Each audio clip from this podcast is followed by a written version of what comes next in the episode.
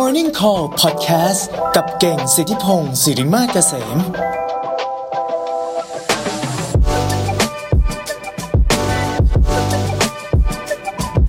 สวัสดีครับยินดีต้อนรับเข้าสู่ Morning Call ครับ กับผมเก่งสิทธิพงศ์สิริมาเกษมนะครับ วันนี้อยากจะมาชวนคุยเรื่องรอบตัวกันบ้างดีกว่าครับ อยากจะมาพูดถึงประวัติของผู้ชายคนหนึ่งนะฮะ ผู้ชายคนนี้ชื่อคุณทาดาชิ ยานาอินะครับซึ่งเป็นผู้สร้างยูนิโคลนั่นเองนะครับเจ้าของยูนิโคลนั่นเองนะครับมาจะมีมีจะมาเล่าให้ฟังแล้วกันนะว่าเขาเป็นใครแล้วก็วิธีการกำเนิดของยูนิโคลคืออะไรนะครับแล้วก็เขามีบทเรียนมีข้อคิดอะไรกับคนที่ทำธุรกิจบ้างดีไหมฮะโอเค บอกกันเลยว่าเนื้อหานี้นะครับมาจากหนังสือของคนไทยเรานี่เองนะครับหนังสือที่ชื่อว่า หนังสือที่ชื่อว่าคิดแบบคนธรรมดาไปทำไม คิดแบบคนที่สำเร็จแล้วง่ายกว่านะครับ เรามาดูกันเลยว่า เขามีอะไรมาสอนเราบ้างนะครับ คุณทาดาชิยานาอิเนี่ยนะครับเป็นเจ้าของยูนิโคล่ผู้สร้างยูนิโคล่ขึ้นมาเนี่ยนะครับเขาบอกงี้ครับว่าจริง ๆ แล้วเนี่ยยูนิโคล่เนี่ยเป็นบริษัทค้าปลีกนะครับที่ปัจจุบันเนี่ยมีขนาดใหญ่ที่สุด ในญี่ปุ่นนะครับแล้วก็ใหญ่เป็นอันดับ 4 ของโลกนะครับซึ่งนายทาดาชิยานาอิเนี่ยนะครับเป็นผู้ก่อตั้งบริษัทนะครับปัจจุบันนี้นะครับถือว่าเป็นมหาเศรษฐีอันดับหนึ่งของญี่ปุ่นนะครับในปี 2012นะก็ไม่ค่อยปัจจุบันเท่าไหร่ 2012นะถือเป็นมหาเศรษฐีลำดับที่ 1 ของญี่ปุ่นนะครับแล้วก็ในปี 2013 ด้วยนะครับจากการจัดลำดับ ของนิตยสารฟรอปนะครับแล้วก็ถูกจัดอันดับโดยบรูมเบิร์กนะครับให้เป็นมหาเศรษฐีอันดับที่ 35 ของโลกในปี 2014 นะครับถือว่าก็รวยรวยเลยนะครับ ทีนี้ครับคุณยานาดะเนี่ยนะครับอะทาราชินะครับโทษทีครับทาราชิยานาอิเนี่ยนะครับเกิดเมื่อวันที่ 7 กุมภานะครับ1949นะครับซึ่งโดยพื้นฐานแล้วเนี่ยนะครับคุณพ่อเขาเนี่ยครับก็เป็นเจ้าของบริษัทชื่อ โอโงริโชจินะครับซึ่งเป็นร้านขายเสื้อผ้าสำหรับผู้ชายอยู่แล้วนะครับในเมืองอุเบะนะครับ ดังนั้นเนี่ยเมื่อมีพื้นฐานเป็นร้านขายเสื้อผ้าอยู่แล้ว นั่นจึงไม่แปลกนะครับที่คุณทาดาชิยานาอิเนี่ยนะครับจะมาเห็นลู่ทางในการทำธุรกิจเสื้อผ้าแบบนี้นะครับ แต่ว่าต้องก็ต้องก็บอก่อนนะครับว่าจริงๆ แล้วตอนเล็กๆเนี่ยนะครับตอนเด็กๆเนี่ยคุณทาดาชิเนี่ยนะครับเขาไม่ได้อยากจะ ทำธุรกิจเสื้อผ้านี้เลยนะครับดังนั้นเนี่ยก็เป็นสิ่งที่เขายังรู้สึกว่าเขาไม่ค่อยชอบนะครับ แต่ว่าหลังจากที่เขาเรียนจบด้านรัฐศาสตร์นะครับจากมหาวิทยาลัยวาเซดะนะครับในปี 1971 นะครับทาดาชิก็ถูกคุณพ่อเรียกตัวกลับบ้านนะครับ เพื่อให้มารับผิดชอบทำธุรกิจของครอบครัวนะครับ ซึ่งหลังจากทำไปได้สักพักหนึ่งนะครับ เขาก็รู้ว่างานที่เดิมเนี่ยเขาเคยแบบรู้สึกว่ามันน่าเบื่อแล้วก็ไม่น่าสนใจเนี่ยนะครับ ก็กลายเป็นงานที่เขาคิดว่าเขาทำได้ดีนะครับ แล้วเขาก็รู้สึกสนุกกับงานนั้นๆด้วยนะครับ จนกระทั่งมาในปี 1984 นะครับคุณทาดาชิยานาอิเนี่ยนะครับก็เปิดตัวร้านยูนิโคลนะครับสาขาแรกนะครับขึ้นบนถนนฟุกุโรนะครับย่าน นากากุเมืองฮิโรชิมะนะครับซึ่งคราวนี้เนี่ยนะครับเขาเปิดร้านที่ขายทั้งเสื้อผ้าผู้หญิงและผู้ชายเลยนะครับจากเดิมที่บ้านของเขาเนี่ยนะครับขายเสื้อผ้าสำหรับผู้ชายอย่างเดียวนะครับคราวนี้ก็มาเปิดร้านที่ขายเสื้อผ้าสำหรับทั้งผู้หญิงและผู้ชายเลยนะครับโดยในตอนแรกเนี่ยนะครับร้านนี้เนี่ยมีชื่อว่า Unique Clothing Warehouse นะครับ Unique Clothing Warehouse นะครับซึ่งต่อมาเนี่ยภายหลังเนี่ยนะครับเขาก็ลดคำนี้นะครับจากที่ยาวๆเนี่ยนะครับลงเหลือแค่คำว่า Uniqlo นะครับหรือที่ย่อมาจากคำว่า Unique Clothing นั่นเองนะครับซึ่งคำว่า Uniqlo เนี่ยนะครับคนญี่ปุ่นจะอ่านชื่อแบรนด์นี้ว่า Uniqlo นะฮะไม่อ่านว่า Uniqlo เหมือนเรานะครับแต่เขาจะอ่านว่า Uniqlo นะครับซึ่งมีจุดเด่นตรงที่เสื้อผ้าของ Uniqlo เนี่ยนะครับเราก็จะเห็นเห็นอยู่นะว่าเป็นเสื้อผ้าที่มีลักษณะแบบเรียบง่ายนะครับแล้วก็สวยงามเก๋นะครับ ราคาก็ไม่แพงด้วยนะครับ ซื้อง่ายซื้อสบายซื้อสะดวกมากๆนะครับ แล้วก็ปัจจุบันเนี่ยนะครับมีสาขาในญี่ปุ่นมากกว่า 500 สาขานะครับ แล้วก็มีอีกหลายร้อยสาขาในต่างประเทศด้วยนะครับ ทีนี้เนี่ยนะครับคุณทาดาชิยานาอิเนี่ยนะครับเขาก็เรียกว่าถือว่าประสบความสำเร็จในการทำธุรกิจเสื้อผ้าของเขาเป็นอย่างมากนะครับ ทั้งนี้เนี่ยเขาก็มีบทเรียนนะครับบทเรียนแล้วก็เป็นเคล็ดลับที่สามารถที่จะมาฝากคนรุ่นหลังๆได้นะครับ ว่าถ้าเกิดว่าอยากจะทำธุรกิจเนี่ย มีเคล็ดลับอะไรที่จะมาฝากบ้างนะครับ เคล็ดลับอย่างแรกนะครับก็คือเขาบอกว่าในวัยที่ชีวิตเพิ่งเริ่มต้นเนี่ยนะครับอย่าเพิ่งด่วนตัดสินใจครับว่า ตัวเองเหมาะหรือไม่เหมาะกับงานนี้อย่างไรนะครับ ขอให้ลองทำดูก่อนนะครับจนกว่าจะแน่ใจว่ามันเหมาะหรือไม่เหมาะกับตัวเองจริง ๆนะครับ อย่างที่เล่าให้ฟังนะครับว่าทีแรกเขาเองก็คิดว่าเขาไม่เหมาะกับธุรกิจเสื้อผ้านะครับแต่ว่าพอได้ลองจริง ๆ แล้วเขาก็ค้นพบว่าเฮ้ยเอาเข้าจริงๆมันก็สนุกดีเหมือนกันนี่นานะครับส่วนเคล็ดลับอย่างที่2นะครับก็คือเขาบอกว่าจงมีความเชื่อมั่นนะครับ แล้วก็อย่ายอมให้ใครมาบอกคุณว่าคุณทำไม่ได้นะครับ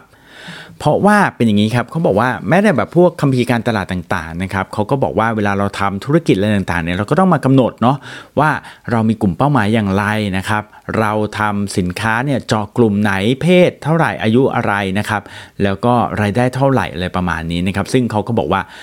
ทำไมต้องกำหนดนะเขาคิดว่าเขาอยากจะคิดผลิตภัณฑ์เสื้อผ้าเพื่อทุกคน นะครับแล้วก็อยากให้แบบว่าทุกคนสามารถที่จะใส่ได้มันเหมาะสำหรับทุกคนเลย ไม่อยากจะทำแบรนด์ที่โฟกัสไปแค่กลุ่มใดกลุ่มหนึ่ง เท่านั้นมันสามารถทำได้หรือเปล่านะครับทีนี้เนี่ยเขาก็เลยคิดว่างั้นเขาก็อยากจะออกแบบเสื้อผ้าให้มันดีนะครับโดย concept ของเขาเนี่ยเขาย้ำเสมอว่าเขาต้องออกแบบเสื้อผ้า ไม่ให้โดดเด่นจนกลบตัวคนใส่นะครับ คือต้องไม่โดดเด่นกว่าคนใส่นั่นเองนะครับ ดังนั้นเนี่ยเขาก็เลยออกแบบเสื้อผ้าให้เหมาะกับคนที่เกือบทั้งโลกเลยนะครับ ให้ถูกใจคนทั้งโลกเลยนะครับ ดังนั้นเนี่ยข้อที่ 2 ที่เขาฝากเอาไว้ก็คือว่า อย่าให้กฎเกณฑ์ใด ๆ ในโลกนี้นะครับ มาเป็นข้อจำกัดทางความคิดหรือการดำเนินชีวิตการทำธุรกิจของคุณนั่นเองนะครับ ข้อที่3ครับเขาบอกว่าให้คำนึงถึงคุณภาพครับ แม้ว่าเขาจะขายเสื้อผ้าแบบ พูดง่ายว่าเป็นเหมือนเสื้อผ้าโหลๆเนี่ยนะฮะเป็นมาตรฐานแบบนี้นะครับแต่ว่าเขาก็ยังเน้นกับเรื่องของคุณภาพอย่างที่สุดเลยนะครับเขาทุ่มเทกับทรัพยากรนะครับในการทุ่มเทนะครับในการผลิตผลิตภัณฑ์ต่างๆ มากมายนะครับ เช่น ผ้าฟลีสนะครับซึ่งเดิมเป็นผ้าที่ใช้ในวงการกีฬาเนี่ยนะครับเขาก็ให้ทีมพัฒนามันจน มันมีเนื้อเบาบางลงนะครับแล้วก็มีหลากสีหลายแบบนะครับกลายเป็นสินค้าที่ใช้ทำตลาดในช่วงแรก ๆ หรือที่มีชื่อเรียกว่า Heat Tech นั่นเองนะครับผมคิดว่าหลายๆคนน่าจะคุ้นเคยนะโดยเฉพาะคนที่ไปซื้อเสื้อผ้าของ Uniqlo เนี่ยก็น่าจะเริ่มรู้จักน่าจะต้องรู้จักแหละเสื้อผ้า Heat Tech เนี่ยเป็นเสื้อผ้าที่แบบว่ามีเนื้อผ้าเบาบาง แล้วก็ใส่สบายนะครับโดยเฉพาะช่วงแบบนะ ใส่สบายเสื้อผ้าไม่หนาแต่ในขณะเดียวกันกลับให้ความอบอุ่นได้ด้วยนะครับ เป็นเสื้อผ้าที่แบบว่าไม่ได้หนาเทอะทะใหญ่โตขนาดนั้นแต่กลับให้ความอบอุ่นได้ด้วย ก็เลยกลายเป็นสินค้ายอดฮิตนะครับ ใครที่บินไปต่างประเทศนู่นนี่นั้นก็จะมักจะชอบแวะซื้อเสื้อฮิตเทคไปใส่เป็นอาจจะใส่ใส่ข้างในก่อนที่จะใส่เสื้อหนาวด้านนอกก็ได้ด้วยเหมือนกันนะครับ เพราะว่ามันบางนะครับ ซึ่งเนื้อผ้าและการตัดเย็บเนี่ยนะครับเป็นจุดแข็งของเสื้อผ้ายี่ห้อนี้นะครับที่แม้แต่แบรนด์ใหญ่ๆ กว่าอย่างพวก Zara H&M แล้วก็ Gap เนี่ยนะครับยังไม่สามารถที่จะเทียบ Uniqlo ในเรื่องนี้ได้เลยนะครับส่วนเคล็ดลับที่4นะครับก็คือเขาบอกว่าเขาจะต้องทำการเรียนรู้จากความผิดพลาดนะครับแล้วก็อยากให้แนะนำพวกเราทุกคนเรียนรู้จากความผิดพลาดด้วยนะครับ ทาราชินะครับเขารู้ว่าญี่ปุ่นเนี่ยเป็นตลาดที่มีกำลังซื้อที่จำกัดนะครับ แต่ว่าตลาดนอกญี่ปุ่นนั้นมีขนาดใหญ่กว่ามากเลยนะครับเขาก็เลยพยายามไปเปิดตลาดในต่างประเทศนะครับ ซึ่งตั้งแต่ปี 2001 เนี่ยนะครับเขาก็ไปเปิดตลาดเปิดสาขาที่อังกฤษถึง 20 สาขานะครับ แต่ว่า 20 สาขานั้นต้องปิดตัวลงในเวลาแค่ 3 ปีนะครับ ก็เหมือนกันกับกรอนที่เขาไปบุกตลาดที่จีนนะครับและอเมริกาในปี 2005นะครับซึ่งทำให้ทุกสาขาต้องปิดตัวลงอย่างรวดเร็วภายในเวลาไม่ถึงปีเลยนะครับ ซึ่งทำให้บริษัทเกือบจะล้มละลายเลยทีเดียวนะครับ แต่ว่าในที่สุดเขาก็สามารถคิดกลยุทธ์ใหม่ได้นะครับ ซึ่งคราวนี้แทนที่จะเปิดร้านเล็กๆ หลายๆแห่ง เขาก็เลือกเปิดร้านที่มีขนาดใหญ่ หรือที่เรียกว่า flagship store นั่นเองนะครับ เพื่อให้ร้านนี้ทำหน้าที่สร้างแบรนด์ให้เป็นที่รู้จักของลูกค้าในระดับโลโก้นั้นๆไปนะครับร้านใหม่ที่นิวยอร์กนะครับสร้างขึ้นในปีคริสต์ศักราช 2006 นะครับซึ่งมีขนาด 36,000 ตารางฟุตเลยนะครับโอ้ซึ่งร้านนี้ใหญ่มากนะครับผมเคยไปดูแล้วนะครับตามมาด้วยสาขาที่ 2 และ 3 ซึ่งมีขนาดใหญ่ขึ้นตามลำดับนะครับ ซึ่งแม้จะใหญ่โตราวกับสนามฟุตบอลนะครับแต่ทุกวันนี้ก็มีคนเดินเต็มร้านเลยนะครับ สุดท้ายครับเป็นเคล็ดลับสุดท้ายที่เขาฝากไว้นะครับก็คืออยากให้ใส่ใจโลกและสังคมนะครับเขาบอกว่าบริษัทต้องให้ความสำคัญกับงานการกุศลนะครับแล้วก็ท้องถิ่นนะครับยิ่งกว่าการทำเป้าการขายนะครับ เพราะว่าทาดาชิเนี่ยตั้งใจว่าการจะสร้างบริษัทของเขาเนี่ยให้เป็นแบรนด์ระดับโลกได้เนี่ยนะครับ เราก็จะต้องไม่ละเลยโลกใบนี้และสังคมอย่างแน่นอนนะครับดังนั้นเนี่ยนะครับยูนิโคลก็เลยจำเป็นที่ต้องมีการทำโครงการเกี่ยวกับเรื่องของการรีไซเคิลมีการสนับสนุนพวกศิลปะวัฒนธรรมของชุมชน แล้วก็ช่วยเหลือผู้ด้อยโอกาสด้วยนะครับ เช่น โครงการ c r o s e s นะครับ for Smiles นะครับโดยจับมือกับโนวัคยอควิชนะครับนักเทนนิสชั้นนำของโลกนะครับเพื่อช่วยเหลือเด็กยากไร้ทั่วโลกนั่นเองนะครับมีอีกหลายสิ่งนะครับที่ CEO คนนี้ทำนะครับ อย่างเช่นเขาเนี่ยเป็นคนที่ใส่ใจในรายละเอียด อย่างมากเลยนะครับ เขาไม่ใช่ CEO ประเภทที่ออกคำสั่งแต่อย่างเดียวนะครับ ทุกวันนี้เอ่อ CEO คนนี้นะครับยังคงออกสำรวจร้านเองเป็นประจำนะครับ และเขาก็ให้ความสำคัญกับการสร้างบุคลากรอย่างมากเลยนะครับ ซึ่งตัวเขาเองเนี่ยนะครับไม่เชื่อเรื่องของการสืบทอดตำแหน่งให้ทายาทนะครับ โดยณปัจจุบันนี้นะครับทาราชิเนี่ยมีลูกชายอยู่ 2 คนนะครับ แต่เขาก็ให้สัมภาษณ์หลายครั้งว่า เขาจะไม่ให้ลูกชายเขาเนี่ยนะครับ เข้ามานั่งในทีมบริหารโดยเด็ดขาด เพราะเขาไม่อยากให้คนอื่นๆ ที่บักบั่นมาพร้อมกับบริษัท และสมควรจะได้กลุ่มบังเหียนบริษัทนั้น รู้สึกเสียกำลังใจนะครับ ซึ่งที่ผ่านมามักจะเป็นจุดเริ่มต้นของความล่มสลายของธุรกิจแบบครอบครัวของหลาย ๆ ธุรกิจ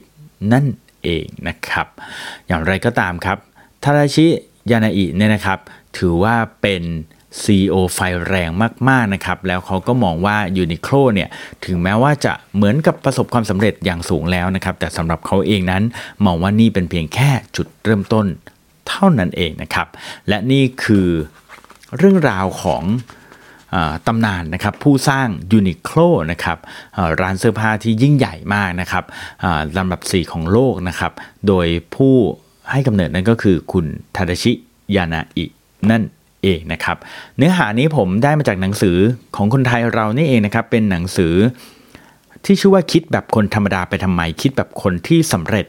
ง่ายกว่านะครับ โดยสำนักพิมพ์ของอมรินนั่นเองนะครับ หนังสือเล่มนี้เนี่ยมีประวัตินะครับ แล้วก็แง่คิดของคนสำคัญสำคัญหลายคนบนโลกใบนี้นะครับ ไม่ว่าจะเป็นอย่างเช่นสตีเฟนสปีลเบิร์กนะครับมาร์กาเร็ตเทเชอร์นะครับสตีเฟนฮอว์กิงนะครับบิยอนเซ่นะครับมีใครอีกนะเซเรนาวิลเลียมส์นะครับ แล้วก็มีนาตาลีพอตแมนนะครับริชาร์ดแบรนสันทาดาโออันโดนะครับแล้วก็หลายๆคนอื่นๆอีกมากมายนะครับ ก็ถ้าใครสนใจนะครับ ลองไปหาซื้อหนังสือเล่มนี้ได้นะครับ ผมไม่ได้ค่าโฆษณาแต่อย่างใด แต่ว่าเนื่องจากเอาเนื้อหาของเขามาเล่าให้ฟังก็เลย PR ให้เขาหน่อยนะครับ เล่มละ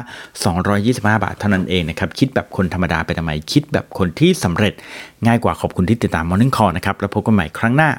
สวัสดีครับ